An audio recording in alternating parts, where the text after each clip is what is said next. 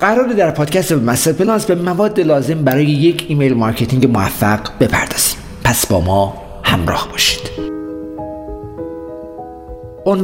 عنوانی که برای ایمیلتون انتخاب میکنید باید کوتاه و مطابق با موضوع ارسالی باشه. لوگو: در شروع ایمیلتون بهتره لوگوی شرکت خودتون رو به کار ببرید. شماره تماس: مشتریانی که براشون ایمیل ارسال میکنین باید بتونن به راحتی با شما ارتباط برقرار کنن، پس بهتره که شماره موبایل یا شماره تماس دفتر خودتون رو در ابتدای ایمیل ذکر کنید.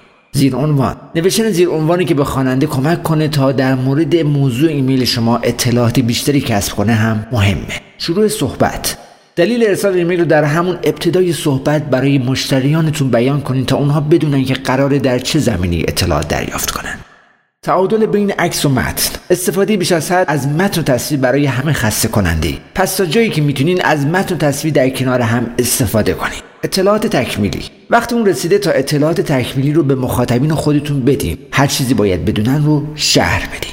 ورژن موبایل: در نظر داشته باشین که ممکنه مخاطبین شما از طریق گوشی موبایل ایمیلشون رو چک کنن، پس ایمیلی بفرستین که مطابق با گوشی‌ها باشه، یعنی ریسپانسیو و واکنشگرا. دکمه خروج از ایمیل رو برای مخاطبان در نظر بگیرید تا به راحتی بتونن ایمیل شما رو باز و بسته کنن.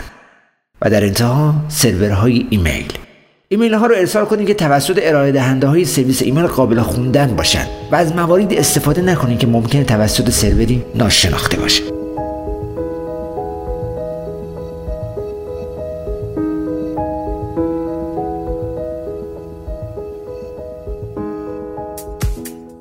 پادکست وب مستر پلاس، دریچه‌ای به سمت دنیای وب. با پادکست وب مستر پلاس همراه ما باشید. mrwebmaster.ir